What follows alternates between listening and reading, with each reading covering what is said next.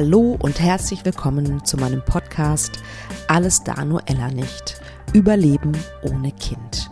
Ich hoffe, es geht dir gut und immer besser.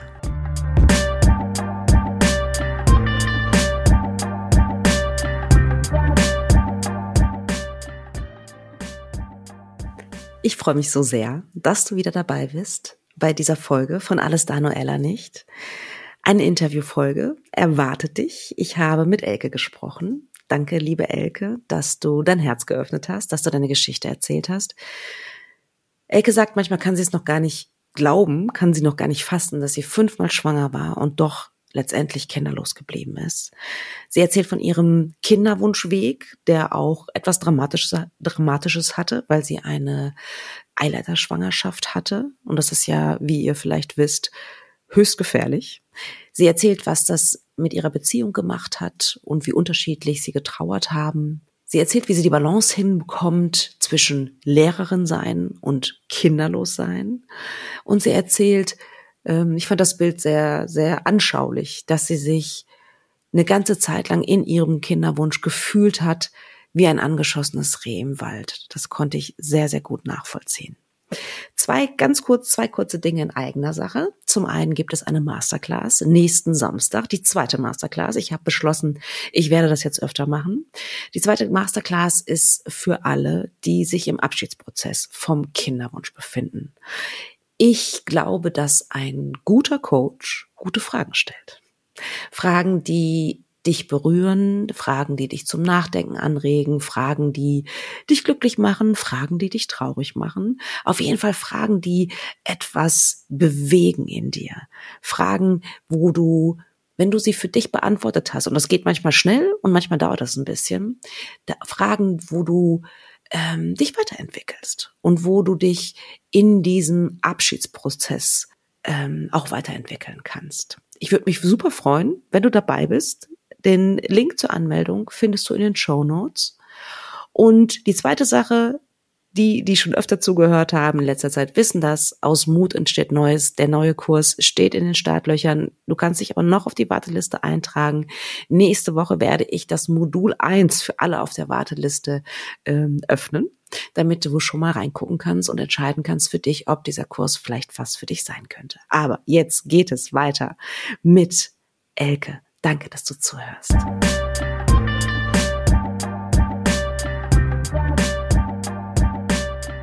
Ich habe wieder eine tolle Gästin mit einer sehr krassen Geschichte, die sie uns netterweise erzählen wird. Ich freue mich sehr. Liebe Elke, herzlich willkommen in meinem Podcast. Hallo, freut mich. Wo standest du vor zehn Jahren? Ich würde sagen, vor zehn Jahren war ich in Aufbruchstimmung. Oh, erzähl. Wohin sollte es gehen? Oder was, was um, war da so das ähm, Gefühl? Naja, auch, also wenn ich mich jetzt so zurückerinnere, was vor zehn Jahren war, würde ich mir schon denken, es war irgendwie Aufbruch. Also ich habe wahrscheinlich auch vor elf Jahren fast äh, meinen Partner kennengelernt. Also das ist ja generell auch Aufbruchstimmung. Man lernt ja. einen Mann kennen, schaut mal, wo geht die Reise hin, passt das jetzt, passt das nicht, wo irgendwie auch viele Dinge einfach auch noch offen sind. Wo lebt man, was macht man, was äh, passiert so. Genau. Schön, sehr, sehr schön. Und erzähl mal, war was du jemand, äh, gehörst du zu den Frauen, die eher gesagt haben, also die schon mit 16 wussten, wie ihr Kind heißt äh, und wo klar war, ich möchte auf jeden Fall Kinder haben? Oder Nein. wie war das bei dir? Ähm, also bei mir war es so, dass mir ganz wichtig war, dass ich äh, die Schule abschließe, dass ich mhm. studiere, dass ich nach Wien gehe. Das wusste ich äh, schon ziemlich früh. Ach, spannend. Ähm, weil es in meiner Familie so war, dass eigentlich so von meinen Verwandten haben irrsinnig viele Frauen ganz jung Kinder bekommen. Also die haben teilweise schon mit 17 Jahren, äh, waren die schon verheiratet, Kinder bekommen und so weiter. Und war, darum war wahrscheinlich auch ein bisschen so dieser Drang in mir, ich möchte es anders machen. Ganz ehrlich gesagt, in meinen, also als ich noch wirklich jung war oder im Anfang 20ern, wollte ich einfach auch weg, so aus der Kleinstadt. Also ich ja. komme ursprünglich aus Oberösterreich, aus einer Kleinstadt. ich wollte die Welt entdecken, ich wollte, äh, also es war mir total wichtig, dass ich eben da rauskomme, was Neues entdecke. Ich hatte vielleicht dieses, also es war nie ausgeschlossen für mich, das nicht, aber ich wusste, ich wollte zuerst einen Abschluss machen, ich wollte was erleben, ich wollte was sehen und dann erst. Kann ich sehr, sehr gut nachvollziehen. Ja, als ich dann auch äh, berufstätig war, ja, hat sich dann schon einmal dieses Kinderthema so ein bisschen leicht aufgetan. Bei mir war es beziehungstechnisch aber ein bisschen umgekehrt. Ich hatte in meinen jungen Jahren längerfristige Beziehungen.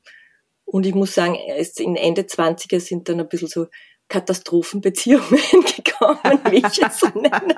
Also, die nicht so lange gedauert haben.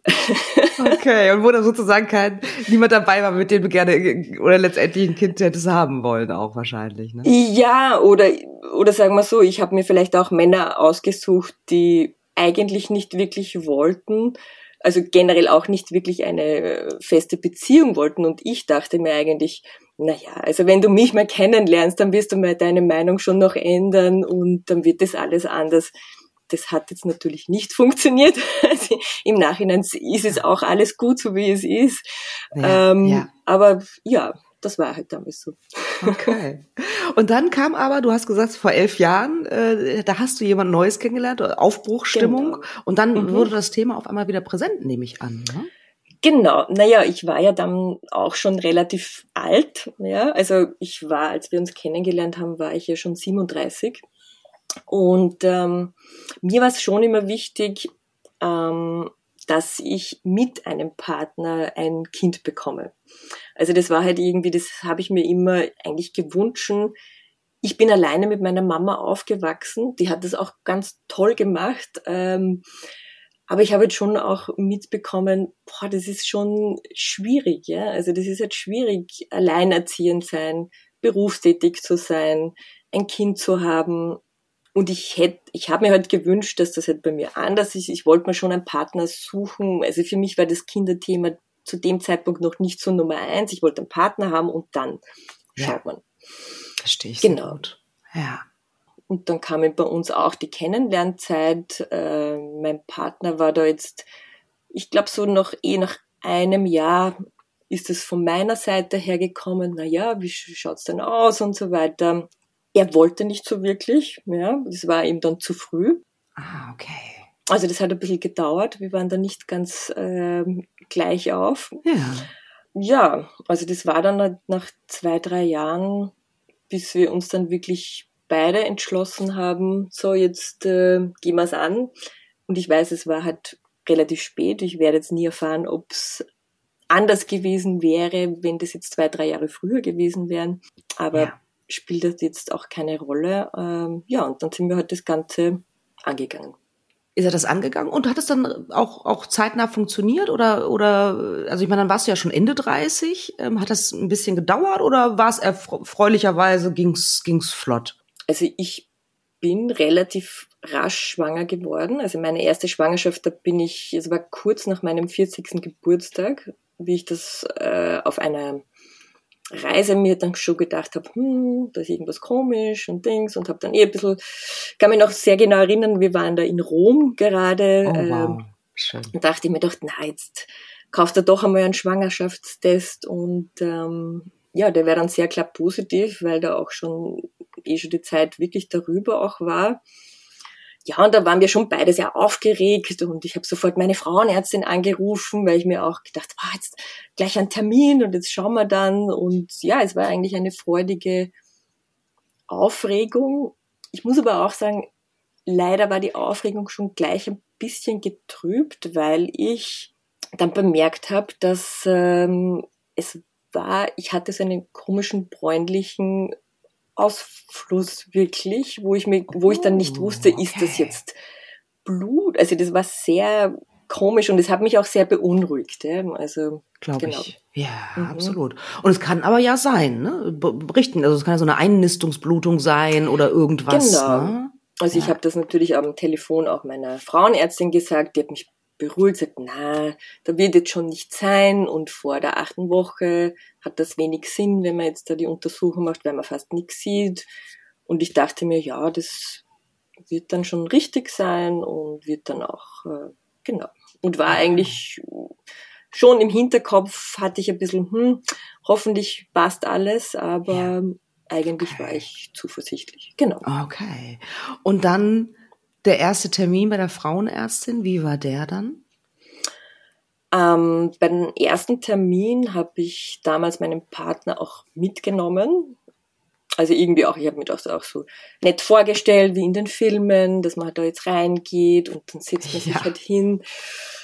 Ähm, ja. ja. also es hat ja auch alles normal begonnen. Ähm, ich finde es auch immer jetzt in Erinnerung auch schlimm, dass man ja auch diese Botschaften oder dieses ganze man sitzt auf diesem Stuhl mit gespreizten Beinen, Ultraschallbild und dann merkt man auf einmal, ui, jetzt äh, redet sie auf einmal, sie ist eine Pause, die schaut sich das genauer an und es ist eine Schweigepause. Und ich dachte mir in dem Moment schon, oje, da stimmt irgendwas nicht.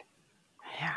Und also wenn, also als sie das gesagt hat, leider, sie kann da jetzt nichts äh, erkennen. Da muss wahrscheinlich äh, jetzt schon ein Abgang passiert sein oder es ist eine Missed Abortion.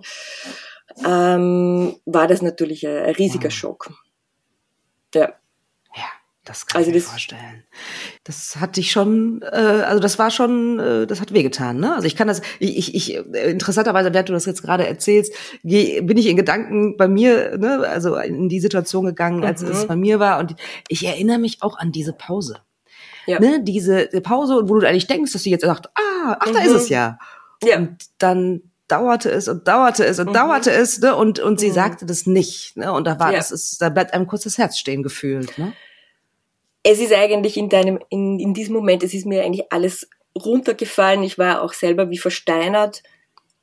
Und ich, eigentlich wollte ich mir in dem Moment nur, auch nur mehr wegbeamen, ja. Ich wollte nicht mehr in diesem Raum sein. Ich wusste, ich muss jetzt durch den Warteraum durchgehen, wo natürlich Schwangere sitzen.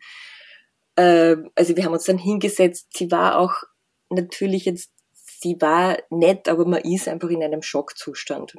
Ja, man ist in einem Schockzustand. Ich musste mich auch irgendwie äh, versuchen, mich zu sammeln, um da jetzt nicht völlig in Tränen auszubrechen. Also ich habe es einfach versucht. Ist dann natürlich ist es, äh, habe ich dann auch drinnen schon geweint. Ja, mein Partner hat meine Hand gehalten, aber ich wollte das in dem Moment nicht, weil, mir, weil ich mir auch gedacht greif mich jetzt bitte gar nicht an, weil sonst ist es, also äh, kann ich mich dann gar nicht mehr ähm, irgendwie, sonst bricht alles los und äh, ja, ich bin zwar dankbar wirklich auch, dass er dabei war, weil damals hat sie sogar auch äh, gesagt, nein, es ist jetzt noch nicht so weit und sie gibt uns jetzt Tabletten mit, sie gibt es jetzt eben meinem Partner und äh, dass er das auch mitgehört habe. Ich muss aber auch dazu sagen, das war ja meine erste Schwangerschaft und was ich da nicht wusste, es war eben schon leider diese Fehldiagnose.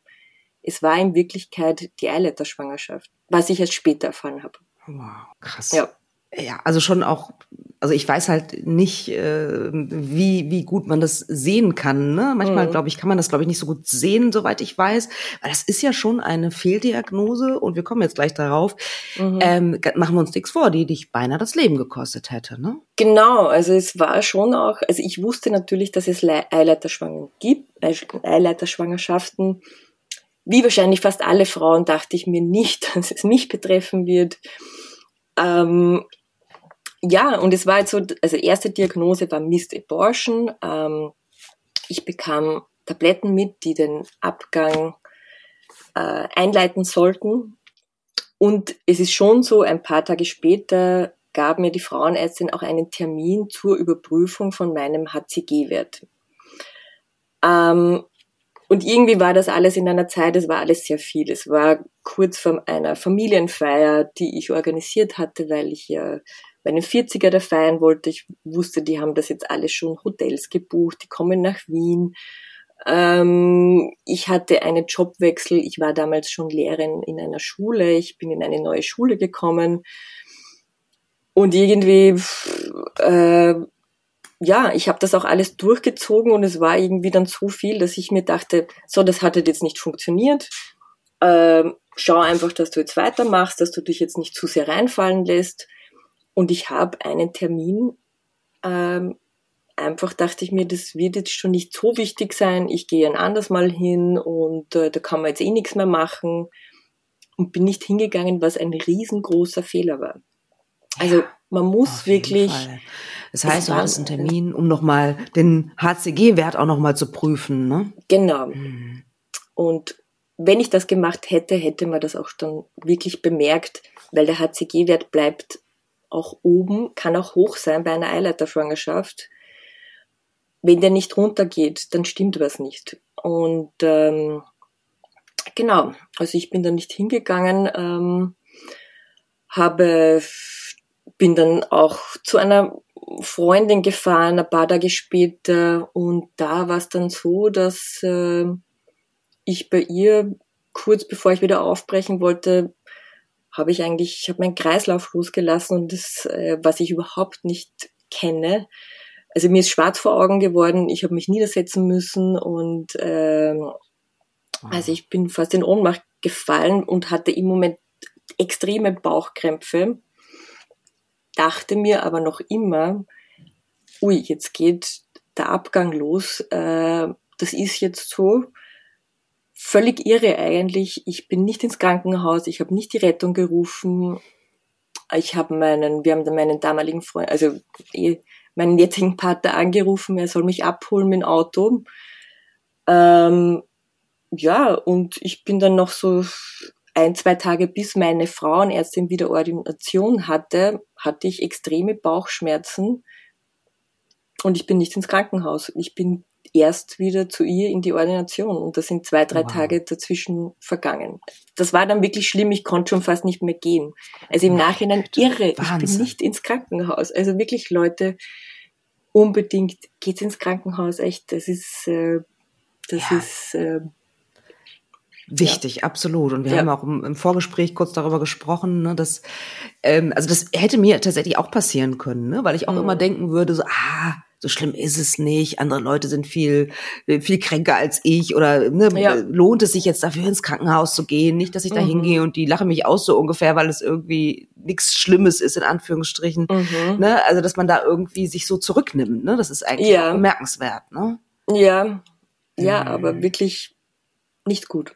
Nein, ja. absolut nicht gut. Und dann geh, also du konntest eigentlich fast nicht mehr laufen, gehst zu der deiner mhm. Frauenärztin und hat sie denn mhm. dann die mhm. richtige Diagnose gestellt? Hat sie dann gesagt, sofort ins Krankenhaus oder wie ging es dann weiter? Also es war dann so, ich hatte noch einmal einen Termin bei ihr.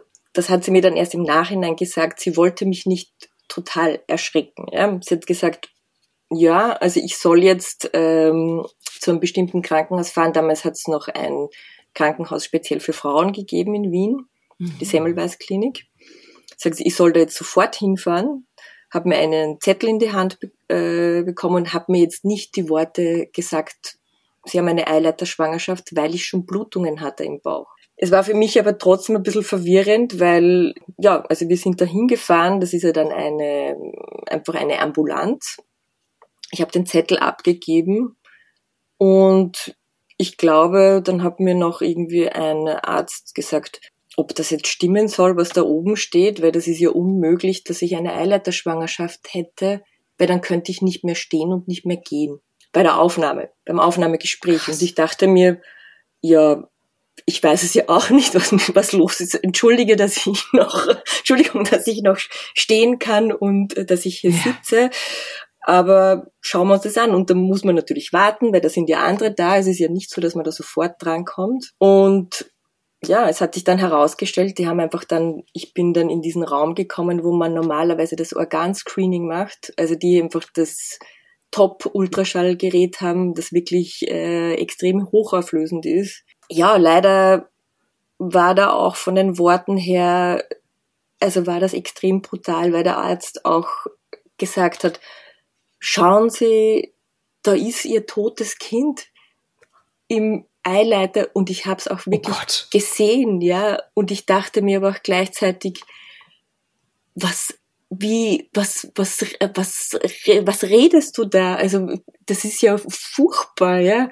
Also ich war völlig geschockt wirklich von diesem. Ja. Er hat's auch jetzt nicht so gemeint, ja, aber das war so hart, ja. Also das war so das war so extrem, ich war, ich war total schockiert. Ich dachte mir in dem Moment, ich rede mit diesem Menschen überhaupt nichts mehr. also ich war wirklich geschockt. Ich war geschockt, ja. Aber es war so. Das glaube ich dir. Meine Güte. Wow. Genau, und erst in und dem Moment hat, hat er, ja, ja. ja. Ja, nee, nee, nee, das wäre genau meine ja, Frage gewesen. Red weiter. Er hat ja. mir da auch gesagt, also ich durfte ja dann gar nicht mehr heim, ja. Es ist mir dann erst bewusst geworden, er gesagt, so, ich muss jetzt sofort hier bleiben, ähm, ich darf nicht mehr Stiegen steigen, ich, da muss alles mit dem Lift fahren und ich werde sofort aufgenommen im Krankenhaus und am nächsten Tag früh bin ich operiert worden. Weil er mir auch gesagt hat, das ist wirklich eine lebensgefährliche Situation. Ja. Wow. Das hat er dir dann in diesem Gespräch gesagt. Und wie, wie, also, wie war das für dich? Also, klar, du wusstest, irgendwas ist nicht in Ordnung. Ähm, ne, du, du bekommst da auf brutalste Weise vor Augen geführt, dass dein Kind gestorben ist. Mhm. Und dann sagt er dir auch noch, ja, und übrigens, das ist lebensgefährlich. Also, wie, was, was ging da in dir vor? Standest du völlig unter Schock? Konntest du das überhaupt verarbeiten in dem Moment? Nein, ich glaube, also ich bin mir wirklich ich bin mir leider öfter vorgekommen wie im falschen Film, ganz ehrlich gesagt. Weil ich mir immer dachte, das gibt's nicht. Das gibt es nicht. Das ist unmöglich. Also es war, es ist in dem Moment unfassbar. Wo ich mir ja. gedacht habe, ich bin jetzt tagelang, wir haben damals noch in einer anderen Wohnung gewohnt, wo ich fast immer vier Stockwerke rauf und runter gegangen bin und wo ich mir gedacht habe, aha, und jetzt darf ich nicht mehr drei Stiegen steigen und so weiter. Und es, es sagt dann einfach so ganz langsam, wo man sich denkt, was habe ich eigentlich jetzt äh, die letzten Tage so gemacht. Ähm, ich war froh auch, natürlich einen Ort zu haben, wo ich mir gedacht habe, die kümmern sich jetzt um mich, die schauen, dass ja. das wieder okay wird. Natürlich, aber gleichzeitig ist man in einem extremen äh, Schockzustand. Und noch dazu war ich in einer Frauenklinik. Ja, das kann ich mir vorstellen. Wo normalerweise die Frauen hinkommen, dass sie gebären, ja. Also die Nacht war jetzt auch nicht äh, so lustig, ja. Also ich war, ich bin sehr dankbar, ich hatte alleine ein Zimmer, zum Glück, aber ja, ich habe, äh, ich kenne jetzt die Geburtsschreie von Frauen. Gleichzeitig die erste Schwangerschaft und so weiter und dann das alles äh, mitzuerleben, zu hören. Ja, und bei mir äh, ja, mir wurde dann ein Eileiter entfernt am nächsten Tag. Okay. Äh, also weil der ja schon äh, rupturiert war sozusagen, ja. Es ist so, dass ich eine stehende Eileiterschwangerschaft hatte. Das heißt auch, dass ich wirklich, ja, der Embryo so weit entwickelt hat, wie es wirklich fast bis zur achten Woche ist. Also ich kann mich noch an diesen Anblick erinnern. Oh Gott, man hat es, man hat wirklich schon was gesehen. Ja, ich konnte auch wirklich ein kleines Kind, also wie es einfach ausschaut, mit acht Wochen erkennen. Wow. Und äh, es ist so, es wird einfach empfohlen. Sie haben mich wirklich sehr oft gefragt, wollen Sie nochmal schwanger werden? Wie ist das bei Ihnen? Wenn ich jetzt gesagt hätte, das ist für mich abgeschlossen, hätten Sie es wahrscheinlich nicht ja. gemacht, aber weil es zu gefährlich ist, dass es wieder passiert. Weil der reißt natürlich auf, der Eileiter, und ist beschädigt und dass wieder etwas hängen bleibt sozusagen, wäre einfach zu gefährlich gewesen. Genau. Ja. Okay. Mhm. Wow. Also, du kommst aus dem Krankenhaus raus, ein Eileiter ist weg. Ich gehe mal davon, jetzt mal davon aus, dass die Operation ansonsten äh, also gut verlaufen ist sozusagen. Mhm. Und was war dann dein Gefühl zum Thema nochmal, es nochmal versuchen? Also das war für mich jetzt keine Frage, dass wir das jetzt äh, deshalb nicht versuchen sollten. Ähm, natürlich dachte ich mir, oje, du bist schon so alt. du hast jetzt nur mehr einen Eileiter. Okay. Ähm, wer weiß, ob das überhaupt funktioniert und wer weiß, ob das nicht wieder passiert. Diese Gedanken hatte ich schon mit mir, aber ich hatte auch irgendwie so diesen Gedanken, ja, da hast du jetzt einfach Pech gehabt beim ersten Mal. Ähm, und äh, vielleicht, wenn du so viel Pech hast, dann hast du einfach ganz viel Glück beim hm. weiteren Malen. Also ja, es war toll, für mich jetzt die Optimistin ja. in dir dann doch gesiegt ja. hat, ne? Voll schön. genau. okay. Genau. Wie lange hat es gebraucht, dass du dich von dieser OP ähm, erholt hast und auch mental wieder stabiler geworden bist danach? Ja, also ich muss auch schon sagen, also das war schon heftig. Ähm, also mindestens, also ich war, glaube ich, insgesamt 14 Tage im Krankenstand. Ähm, ja, ich würde sagen, das hat schon ein paar Monate irgendwie gedauert, bis man, bis das, bis man sich auch äh, psychisch wieder irgendwie erholt. Aber ich, es war trotzdem, also ich war, dieser Schockzustand hat, der hält irgendwie bis heute an. Ja.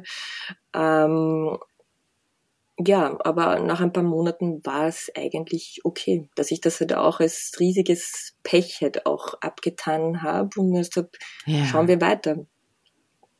Wow. Genau. Und das habt ihr dann auch gemacht. Ihr habt es weiter probiert letztendlich, ne? Genau. Und ähm, es hat auch nicht so lange gedauert, dass ich ein zweites Mal schwanger geworden bin. Also das war nicht hm. so viel Zeit dazwischen. Es war vielleicht ein halbes Jahr wirklich nur. Hm ja, bei der zweiten Schwangerschaft ähm, war es dann aber so, dass, äh, dass ich in einem relativ frühen Stadium hatte ich wirklich einen Abgang. Also ich habe einfach Blutungen bekommen. Ja, das ist dann irgendwie, es war, hatte jetzt nicht diese Dramatik, weil ich jetzt da einen, äh, ich hatte keinen Arztbesuch und so weiter und äh, im Nachhinein war es auch dann schon fast so, ist das jetzt auch wirklich passiert? Aber ich hatte ja den Schwang äh, positiven Schwangerschaftstest. Mhm. Ich dachte mir da einfach immer, bleib positiv, versuch's einfach, aber natürlich nach, selbst nach einem Mal die Angst, die bleibt. Also die Angst, die bleibt immer und es ist schon schwer, ja. dass man so dieses Grundvertrauen einfach äh, versucht zu halten und das ist sehr schwierig. Und natürlich, wenn das jetzt dann beim zweiten Mal, was keine Eileiter-Schwangerschaft ist, trotzdem ein Abgang passiert ist, war das natürlich ähm, ja schwer auch positiv zu bleiben. Ja, natürlich, das verstehe ich sehr, sehr gut. Wow. Ähm, das Ganze ist dir viermal nochmal also passiert, ne? Du warst viermal noch schwanger insgesamt nach dieser Eileiterschaft, ne? Genau. Also Schwangerschaft. Eine irre Zahl auch. Also ist irgendwie diese ganzen Zahlen. Wahnsinn. Ich, ich, war, das ist für mich eigentlich noch immer unfassbar. Ich war fünfmal ja. schwanger. Wow. Und ich habe aber kein Kind. Also ich bin kinderlos geblieben. Ähm, es war bei mir eben nie die Frage vom Schwangerwerden. Ich bin schwanger geworden ähm, ja, ich bin dann nochmal schwanger geworden. Es war wieder, dann war wieder eine Mist Abortion und so weiter. Ich hatte, und ich habe auch gewechselt zwischen natürlichen Abgang, Abgang mit Tabletten, dann schon auch einmal eine, hatte ich auch einmal eine Ausschabung. Also ich habe alles äh, wow. durch. Ähm, genau, und erst nach, äh, ja, es ist wirklich so, also ich weiß nicht, ob es in Deutschland auch so ist, das finde ich auch ganz wichtig. Ich habe dann erst zufällig erfahren, nach meiner vierten Schwangerschaft erst, also nicht geglückten Schwangerschaft, dass man dann ein Anrecht hat auf eine Gesamtuntersuchung. Ah. Also dass man wirklich, dass es von der Krankenkasse bezahlt wird, dass es wird die Gebärmutter untersucht, es wird ein Gentest gemacht, ähm, also da bleibt man auch im Krankenhaus über Nacht und die Kosten übernimmt dann die Krankenkasse. Das bekommt man nach eigentlich auch furchtbar, dass es so weit sein muss, nach drei Fehlgeburten. Genau. Absolut. Wow. Und das hast du aber auch dann gemacht, diese Untersuchungen? Das habe ich auch gemacht, genau. Ähm, ja, es ist halt auch so, man erhofft sich halt dann immer so viel, ja, dass da jetzt endlich was rausgefunden wird, woran es jetzt liegt, dass man sich immer denkt, okay, dann nehme ich halt diese und diese Tabletten oder und dann wird es schon funktionieren.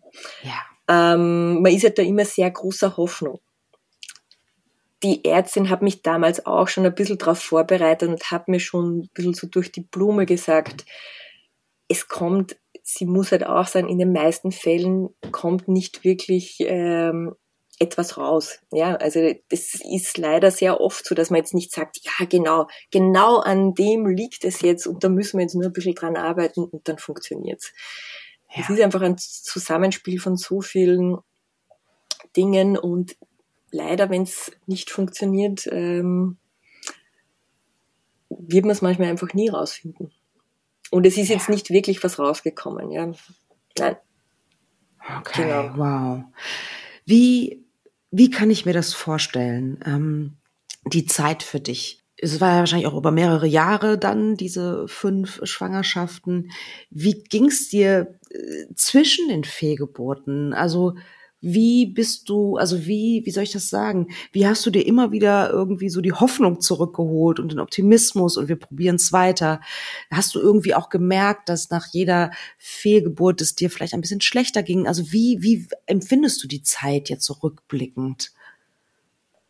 Also es ist schon so, dass ich mich in dieser Zeit schon sehr zurückgezogen habe. Ähm, weil einfach sehr viele Freunde von mir, die ungefähr so alt waren wie, es hat einfach eine nach der anderen Kinder bekommen. Und äh, natürlich freut man sich dafür, aber es war einfach wirklich, ähm, es war eine extrem verletzliche Zeit für mich. Also ich bin mir wirklich auch vorgekommen, dieser, dieser innere Schmerz irgendwie, also dieses Bild auch, wenn ein Reh angeschossen ist und ein angeschossenes Reh läuft durch den Wald und ich habe mich wirklich jahrelang teilweise so gefühlt. Also auch durch die Gesellschaft, durch den Beruf. Ich arbeite in einer sehr großen Schule. Da werden auch immer Leute schwanger, natürlich, ständig. Ja. Gleichzeitig war ich mitten in einer Fehlgeburt und zum Beispiel meine, äh, ja, meine Kollegin im Konferenzzimmer, habe ich einmal erfahren, die ist schwanger und ich wusste dann, wir mussten ungefähr zur gleichen Zeit schwanger gewesen wären. Bei mir hat es nicht funktioniert, bei ihr hat es funktioniert, ja. Und das ist einfach immer sehr, man wird halt manchmal dann auch konfrontiert und äh, also ich habe damals in dieser Zeit auch kaum jemandem etwas erzählt in meinem beruflichen Umfeld, muss ich sagen, weil ich immer so Angst davor hatte, jetzt ja. äh, konfrontiert zu werden und ja, äh, ich habe mich so verletzlich gefühlt wirklich zu verletzlich, äh, dass ich, dass ich auch das nicht ausgehalten habe, dass ich drüber rede. Ja, und diese Zeit hat schon sehr lange gedauert. Also dieses, ich habe mich wirklich sehr zurückgezogen. Ich habe viele Podcasts gehört, deinen Podcast auch. Ja, das ähm, kann ich äh, sehr, sehr gut nachvollziehen. Hast du denn ähm, Freundinnen gehabt, mit denen du darüber sprechen konntest? Oder hast du dich da auch zurückgezogen? Naja, also ich hatte schon, also ich, ich hatte schon eine Freundin, die sozusagen auch immer wieder auch, äh, die eigentlich in der gleichen Situation war wie ich, nur ist sie leider eben nicht schwanger geworden. Ähm, aber nicht so viel, muss ich sagen, ja. Also es waren eher, also diese eine Freundin, die lebt im Ausland, wir haben zwar viel telefoniert, aber da hat man sich jetzt nicht einfach treffen können, ja, weil die einfach auch zu weit weg war. Ich muss schon sagen, die, die anderen, die keine Kinder hatten, hatten entweder keinen Kinderwunsch oder sie sind ihm vor kurzem selber erst Mama geworden, ja. Also da hatte ich schon ein bisschen diesen, dieses Problem vom Austausch, um Gleichgesinnte sozusagen auch kennenzulernen. So auch, und darum hat mir auch dieser Podcast auch so geholfen, weil man auch dachte, du bist ja nicht Schön. alleine, ja. Ähm, genau. Ja. Wow, ja, das äh, auch das fühle ich sehr, dieses Gefühl von von alleine sein. Ne? Also das, wie gesagt, man ist es ja eigentlich nicht, ne? Aber mhm. wenn im Umfeld sozusagen niemand ist ähm, oder oder nur wenige sind, mit denen man äh, offen sprechen kann, dann fühlt mhm. man sich mhm. irgendwie trotzdem allein. Das verstehe ich sehr gut. Genau. Was hat das, ähm, wenn ich das fragen darf, was hat das mit eurer Partnerschaft gemacht? Was was man mit deinem Freund, deinem Mann, wie wie ist er damit umgegangen? Wie wie wie hat sich das auf eure Partnerschaft ausgewirkt? Ja, es ist schon eine schwierige Zeit wirklich. Und ähm, also im Nachhinein Wahnsinn, dass wir das überhaupt äh, geschafft haben. Es war natürlich schon, mh, mm, wie soll ich sagen, also nachdem es ist schon, ich, also ich habe mir auch äh, ein paar Psychotherapiestunden geleistet. Ja, super. Muss ich auch ja, sagen. Ja, das ist ähm, gut. Natürlich, gut. also auch, äh, und bin da auch irgendwie draufgekommen. Mittendrunter war es schon so, dass ich mir mit meiner Trauer oft sehr alleine vorgekommen bin. Natürlich hat er mitgelitten, aber ich habe halt jetzt, ich bin mir trotzdem, ja, ich glaube, es ist einfach was anderes. Ist, ich hatte den Wunsch mehr. Er hat sich ja sozusagen jetzt schon ja, jetzt nicht überreden, es hat einfach länger gebraucht, bis er davon überzeugt war. Und für ihn war es aber immer so, wenn es funktioniert, ist es gut und wenn nicht, dann nicht, dann ist es auch gut. Was eigentlich auch für unsere Partnerschaft ja auch natürlich gut ist, denn hätte ich einen Mann gehabt, wo der, wo der Kinderwunsch so groß gewesen wäre, wären wir wahrscheinlich nicht mehr zusammen. Ja? Ich habe auch öfter zu ihm gesagt, überleg dir das. Überleg dir das wirklich, weil mit mir wird's jetzt nichts mehr dann. Überleg ja. dir das wirklich, wenn du ein Kind haben möchtest, du hast ja noch die Chance, dann ja. könntest du dir auch eine neue Partnerin suchen. Ähm, ja, und dann muss man auch fast froh sein, sozusagen, dass es jetzt noch nicht so dieser Top 1 äh, Wunsch von ihm war, weil wir uns trotzdem als Team halt dann zusammengehalten haben. Ähm, die Trauer an sich habe ich, ich glaube, die haben wir sehr unterschiedlich verarbeitet. Er hat sehr viel Sport gemacht, er macht sehr viel Sport. Ähm, aber es war jetzt nicht so diese, ich glaube, jeder ist da seinen eigenen Weg gegangen. Genau. Ja, ja, ja, das kann ich mir vorstellen. Und schön, dass er sozusagen nicht auseinandergegangen ist, der Weg, zu, ne, sondern dass der Weg, jeder hat seinen eigenen Weg gegangen, aber trotzdem habt ihr ja irgendwie eure Verbindung ja Gott sei Dank mhm. gehalten, ne, zum Glück. Und sag mal, nach deiner letzten Fehlgeburt, gab es da diesen Punkt in dir, wo du gesagt hast, ich kann nicht mehr? Ja. Oder wie war das bei dir? Mhm. Also ich war ja ähm, jetzt muss ich nachschauen, ist, ist jetzt 2020 war, jetzt, war meine letzte Schwangerschaft. Ja. Ähm, was ich jetzt noch gar nicht angesprochen habe, ich war schon bei meinen Schwangerschaften nach der dritten Schwangerschaft, ich war auch in einer Kinderwunschklinik. Ja. Ah, ja. Also ich hab, bin auch diesen Weg gegangen. Ja. Ich bin da schon relativ früh hin. Ich wollte halt immer ein bisschen vermeiden. Ich, es war mir immer ein bisschen unheimlich, ganz ehrlich gesagt. IVF, ICSI, bla bla bla. Und ich habe mir eigentlich, ich habe sehr lange einfach nur so hormonelle ähm, Unterstützung mir gesucht. Und bei mir war es auch so, also ich habe mir Puregon gespritzt und so weiter. Also das kurbelt halt dann die Hormone an. Es hat halt bei mir nie in diesen Zyklen funktioniert, wo ich wirklich in der Kinderwunschklinik war, sondern immer dann, wenn ich eine Pause gemacht habe, hat es funktioniert. Ja? Ähm, ich muss auch sagen, mir war das es war mir von Anfang an einfach ein bisschen unheimlich auch. Also auch diese ganzen Informationen, die man da so bekommt, ähm, wo ich mir dann schon manchmal gedacht habe, ich will das eigentlich auch gar nicht alles wissen, weil man, das ist eigentlich ein Wahnsinn, da wird man mit Informationen zu bombardiert. Wie hoch ja. ist die Gebärmutterschleim aufgebaut? Wie schaut das aus? Und irgendwie hat man dann immer, oh je, ist sie nicht gut aufgebaut? Ah, fühlt man sich schlecht. Ist die gut aufgebaut? Fühlt man sich schon gut? Und je nach denen ja, es ist irgendwie, ich bin mir manchmal wie so eine Henne dann vorgekommen, wo ich mir auch gedacht habe, wieso kannst du nicht mehr Eizellen produzieren? so irgendwie. Äh, ja, so, wenn, wenn man auch denkt, wieso funktioniert dieser Körper, was ist da los und wieso geht das nicht? Ähm, ja, und ich, ja, es ist natürlich, ist natürlich auch eine Kostenfrage, muss man auch sagen. Ist man einmal über 40, muss man ja alles selber zahlen. Ähm, wir haben dann schlussendlich, wir wollten einen, einen künstlichen Befruchtungsversuch noch machen. Auch für mich ein bisschen, dass wir wirklich alles versucht haben. Ja. Was ich zwar sagen muss, die Ärzte waren schon wirklich sehr ehrlich. Also die haben uns schon die Prozentzahlen hingesagt, wie unwahrscheinlich es ist, dass es wirklich funktionieren wird. Und man muss ja auch sagen, Schwangerschaft heißt ja nicht gleich Kind, wie ich leider weiß. Und sehr viele Statistiken beruhen ja leider nur auf Schwangerschaften. Also es heißt ja nicht, dass ein gesundes Kind da rauskommt. Ja. Ähm, ja, also einfach dieses ganze Rad, in dem man drinnen ist, was man da alles machen kann. Ich habe auch teilweise mitgemacht, dass ich mir irgendwelche Infusionen abhole, die man dann schon Monate vorher äh, reingeben soll, wo ganz viel Omega-3 drinnen ist. Und dann muss man so viele Dinge entscheiden.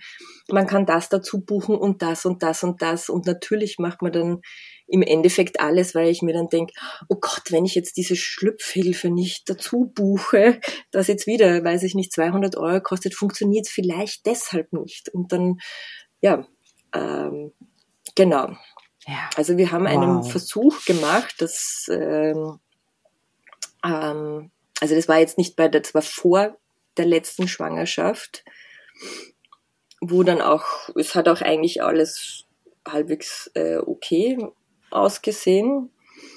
Ähm, und ich habe einfach wirklich sehr viel Pech gehabt. Bei mir, also ich habe wirklich einen Termin gehabt für die Eizellenentnahme und Befruchtung. Das ist auch so, da kommt man in die Klinik. Man muss einen frischen Samen mitbringen. ähm, dann ist man wieder in diesem Raum. Bei mir haben sie einen Ultraschall gemacht, weil ich nicht so viele Eizellen hatte. Und es, bei mir war es wieder so, die Eizellen sind einfach vorzeitig gesprungen. Was nicht passieren sollte.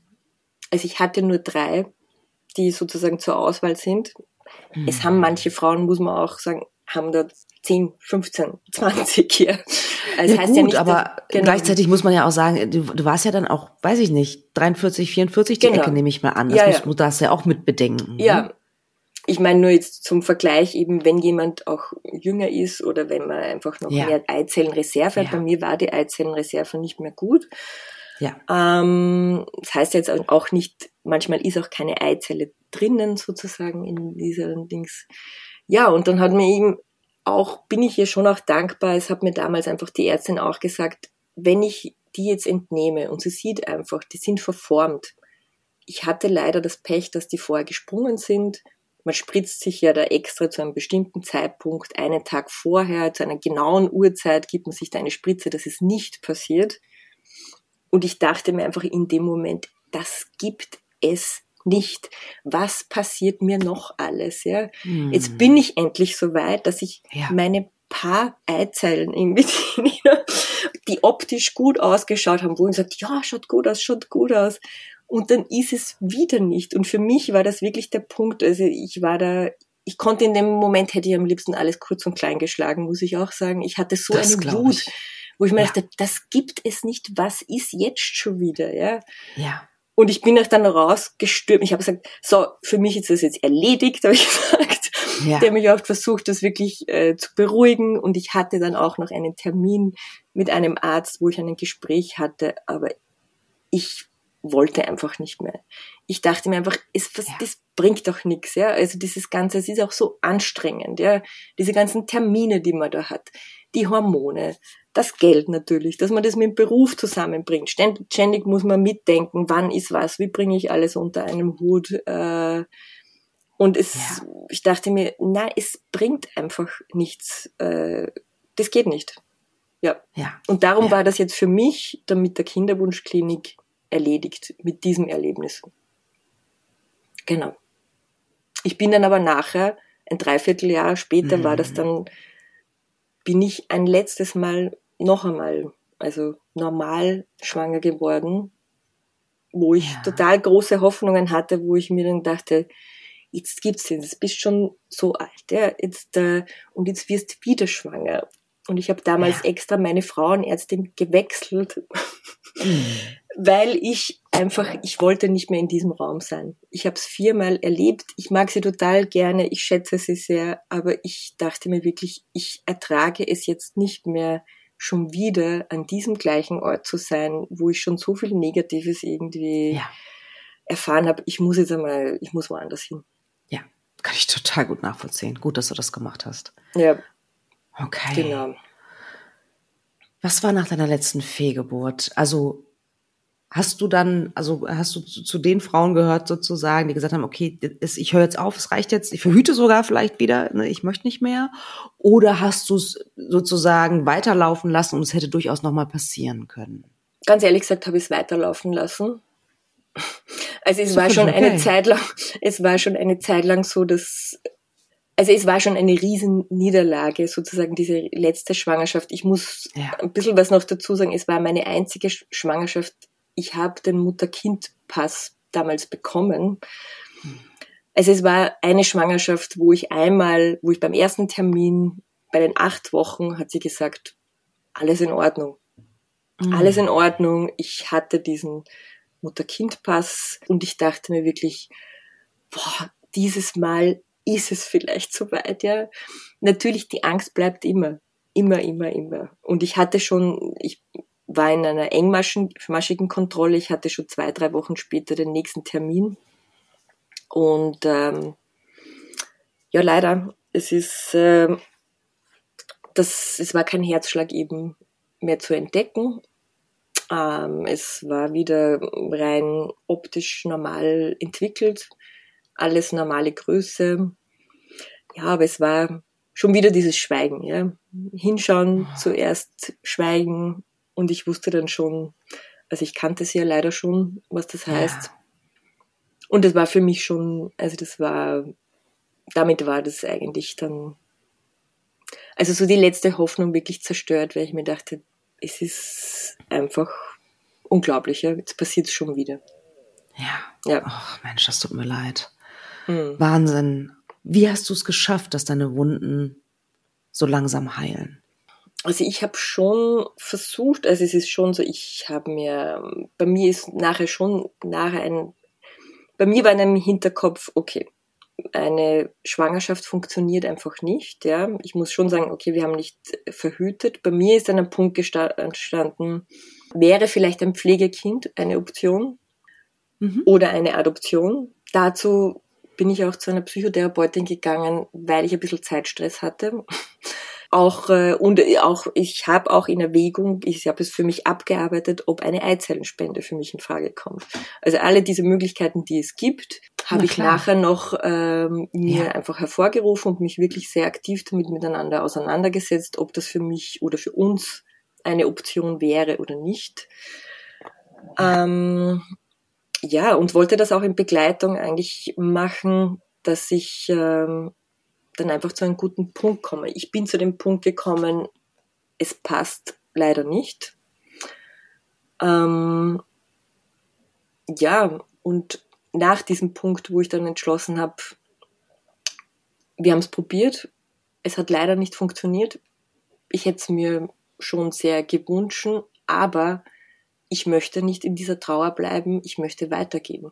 Ich möchte selber aktiv für mich arbeiten, dass man glücklich wird.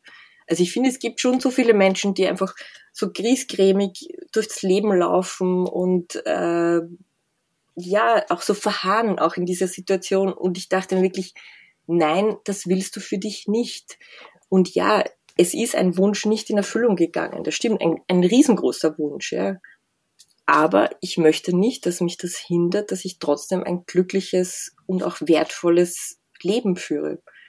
Und ich finde auch schon so ein bisschen mit dieser Beschäftigung, ich weiß ja auch nicht, wenn jetzt ein Kind geboren worden wäre, ja, ich weiß ja nicht, was dann passiert wäre. Man kann jetzt nicht alles Glück sozusagen jetzt auf dieses äh, Wesen da jetzt so projizieren.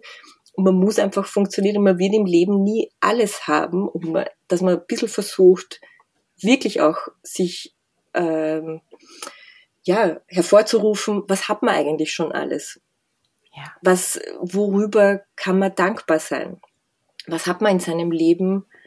Und natürlich auch dann schon neue Ziele formulieren, einfach überlegen, was macht mich glücklich, was kann ich schauen, wo geht's weiterhin. Ähm, ja, und dass man einfach ähm, schaut, dass es einem gut geht. Wow. Toll. tolle Einstellung, tolle Haltung tatsächlich. Ne? Ähm, ganz, ganz be bewundernswert. Ähm, wo, wo, wo nimmst du das her? Ist das etwas, was dich schon dein ganzes Leben begleitet hat? Diese Haltung zum Leben sozusagen? Ähm, oder hast du die in der Zeit entwickelt? Was würdest du sagen? Also bewusst, glaube ich, habe ich das wahrscheinlich wirklich nach diesen schwierigen Jahren entwickelt. Also dass ich wirklich bewusst darüber nachgedacht habe, dass ich einfach nicht in diesem, in so einer negativen Spirale bleiben möchte. Ja weil ich auch gemerkt habe, natürlich diese Jahre waren sehr anstrengend. Es war furchtbar anstrengend. Also ich bin schon ein Mensch, ich bin gerne in Gesellschaft, ich bin gerne im Austausch. Ähm, und ich muss auch sagen, ich bin einfach jetzt auch froh, dieses Bild, das ich, von dem ich vorher erzählt habe, von diesem angeschossenen Reh. Ähm, ja. Zum Glück, also ich kann euch auch wirklich den Trost geben, es wird wirklich besser ich habe diesen Schmerz nicht mehr. Also ich habe auch diesen, ja. es war wirklich jahrelang so, wenn Zum mir Glück. jemand äh, von einer Schwangerschaft erzählt hat. es hat mir immer so einen Stich gegeben, also wirklich einen Stich im Herz, der so, wo ich so, oh, ne, es hat mich alles zusammengezogen und ich bin wirklich auch so dankbar, dass es, dass es nicht mehr so ist. Und das ist auch eine große Erleichterung, wo man merkt, es wird leichter, ja. Die Trauer an sich, die man hat, die kann ja auch ruhig da bleiben, ja. Also das habe ich auch in meiner Therapiestunde irgendwie so ganz gut äh, mal verarbeitet. Ich wollte diese Trauer immer wegschieben. Ich dachte mir wirklich auch, ich will diese Trauer jetzt nicht mehr haben, ja. Die soll jetzt endlich weg. Ich halte sie jetzt nicht mehr aus. Also war auch, war ich auch sehr wütend zu diesem Zeitpunkt. Ja. Und ähm, die hat mit mir so eine Übung gemacht, wo ich das Wort Trauer auf einem Zettel schreibe und ich sollte sie im Raum wohin stellen. ich habe die wirklich im hintersten Raum hinter einer Pflanze irgendwo hingegeben und ich sollte mich dann aufstellungsmäßig wo dazustellen und habe natürlich gemerkt, das funktioniert halt nicht. Ja? Ich kann nicht vor der weglaufen, die ist ja trotzdem da. Und so weit, weiter ich die von mir wegstellen möchte, desto mehr fühle ich mich trotzdem irgendwie hingezogen und muss immer hinschauen. Und irgendwie haben wir dann so ein Experiment gemacht, dass ich mich am Boden gesetzt habe. Ich habe diesen Zettel genommen mit der Trauer und habe sozusagen mir auch überlegt, was würde mir denn helfen? Was würde denn auch diese Trauer brauchen, dass sie leichter wird? Und habe ihm dann Begriffe wie Freunde, Spaß und so weiter, alles Mögliche dazugeschrieben, wo ich mir dachte, das passt. Und auch dieses Bild ist irgendwie bei mir geblieben, dass sich da so ein schöner Kreis schließt, äh, der mir auch visuell hilft, wo ich sage, das wird mich mein ganzes Leben lang begleiten. Es ist meine Geschichte. Aber es kann leichter werden. Und ich will auch gar nicht sagen, es gibt immer noch Tage, äh, wo ich mir denke, boah, wieso denn? Und wieso ist denn das nicht geworden? Wo ich mir auch denke, das ist okay. Ja? Also das kann man auch zulassen. Es ist einfach alles funktioniert in Wellen. Und es ist nicht jeder, es ist nicht immer, alle Tage sind nicht immer gleich. Aber man versucht trotzdem einfach dann, ja, dass es einem gut geht, dass man sich wohlbehütet auch fühlt und dass man positiv bleibt. Und das hat auch wirklich geholfen. Wow, also das heißt, sich Unterstützung holen, die Trauer nicht wegschieben und auch eine Entscheidung treffen, ne? Also die Entscheidung, ja. nee, ich, ich möchte nicht da in so einem, in diesem Zustand bleiben auf Dauer. Mm. Ne? Eine Zeit lang genau. ist es ja völlig okay, aber ich möchte auf Dauer möchte ich das nicht. Ne? Das ja. finde ich ganz spannend, dass es auch bei dir so funktioniert hat. Ne? Mhm. Und wie ist es heute? Ähm, also du bist Lehrerin. Ich weiß nicht, ob du noch was mhm. sagen möchtest. Also was was macht das mit dir, Lehrerin zu sein? Ich weiß ja nicht, ähm, also wie alt die die die Kinder oder mhm. Jugendlichen sind, die du da betreust. Das finde ich ganz spannend noch zu wissen. Und auch ähm, umgibst du dich mit kleineren, also mit mit kleinen Kindern oder mit mit mit Babys äh, gerne? Also kannst du die auf dem Schoß halten oder ist das etwas, was du bis heute nicht kannst? Also zu der ersten Frage, also ich unterrichte in einem Gymnasium, das ist Unter- und Oberstufe, also das fängt eigentlich so mit zehn Jahren an, zehn bis 18-Jährige habe ich da. Ja. Und ähm, das ist natürlich, also es freut mich schon, dass ich durch meinen Beruf, also ich unterrichte Kunst, ähm, dass ich da immer so ein bisschen dran bin, was beschäftigt denn die Jugendlichen? Was beschäftigt die Jugendlichen? Wie sind die so drauf? Was haben die für Themen? Und äh, ja, da sind natürlich immer wieder Kinder dabei, wo ich mir denke, ah, du bist da so ein kleiner Schnuckelputzi. und es ja, sind aber auch Kinder dabei, wo ich, ich mir denke, naja, da bin ich ganz froh, dass die, dass ich die nicht ganz ehrlich. Ähm, also die ja. gibt's auch. Aber es ist natürlich jetzt, ja, also ähm, so, ich unterrichte ja nicht den ganzen Tag, da ist ja ein ziemlicher Wechsel drinnen. Ähm, genau. Also ich finde es trotzdem für mich jetzt gut, im Austausch zu sein, ja, also mit Kindern und Jugendlichen. Ja, verstehe ich. Genau, jetzt zu kleinen Kindern oder was. Also ich habe, äh, das ist wahrscheinlich auch ein bisschen tagesabhängig, ja. Wenn ich vielleicht gerade traurig bin, dann würde ich das vielleicht eher vermeiden. Aber im Prinzip, also habe ich jetzt eigentlich keine Probleme mehr, jetzt auch mit kleinen Kindern oder irgendwas. Also ich habe auch Freunde, die, na gut, die Kinder sind jetzt alle schon ein bisschen älter. Also die sind zumindest meistens schon fünf, sechs und so okay. weiter. es ist ihm eigentlich dann genau in meine Zeit reingefallen. Ja. Also als ich die schwierige Zeit hatte, äh, als meine Freunde Kinder bekommen haben, damals habe ich schon den Kontakt wirklich vermieden. Ich habe es aber auch ich habe es auch äh, teilweise gesagt, dass du, sorry, also das ist mir jetzt zu viel, ich möchte jetzt nicht auf einen Kinderspielplatz gehen und so weiter. Das geht jetzt einfach nicht. Ja. Mhm. Das wäre auch nicht gut gewesen für mich. Ja, toll, aber dass du auch klare Grenzen dann gesetzt hast oder auch erkannt hast, dass das geht gerade nicht. Ne? Finde mhm. ich gut. Richtig ja. toll. Ja, ähm, ich glaube, ich komme zur letzten Frage. Die kennst mhm. du, wenn du meinen Podcast verfolgst. Ähm, was ist die eine Botschaft, die dir wirklich wichtig ist, ähm, dass du, dass die in die Welt kommt? Was möchtest du den ZuhörerInnen gerne mitgeben? Genau, vielleicht zu dem einen gesundheitlichen Punkt, wenn du dir nicht sicher bist, ob alles stimmt, bitte geh ins Krankenhaus, ruf die Rettung, habe keine Hemmungen, dass du nicht wichtig genug bist. Frage zweimal, dreimal nach, denn du bist wichtig. Nein, und es wird dich niemand auslachen. Hole dir Hilfe. Ich finde, das ist ein ganz ein wichtiger medizinischer Punkt einfach, dass man einfach nicht ungewollt in eine Situation kommt, wo man im Nachhinein dann erfährt, boah, das war jetzt wirklich gefährlich, ja. ja. Und dann aber schon auch, sei dir bewusst, wenn es nicht funktionieren sollte, was du sonst in deinem Leben, was schon alles hier ist. Manchmal neigen wir, glaube ich, dazu, dass wir das vergessen, dass wir das alles für selbstverständlich nehmen, was hier ist. Dass man vielleicht ein bisschen, wir können alleine dankbar sein, dass wir in den Ländern geboren sind, wo wir sind. Ja, wir sind zum Glück in Sicherheit, wir haben keinen Krieg. Also einfach auch äh, da zu leben, was einfach in, im Moment alles abgeht in der Welt, ist furchtbar sind wir doch auch dafür dankbar, ja, und für die kleinen Dinge auch im Leben. Ähm, und versuchen wir die wertzuschätzen. Denn dann ist es auch leichter, positiv auch durchs Leben zu gehen und nicht immer an einem Gedanken festzuhalten, ja, da hat was nicht funktioniert, es hat nicht so gepasst, aber versuchen wir weiterzugehen. Also einen Schritt weiter und es wird leichter, es wird besser.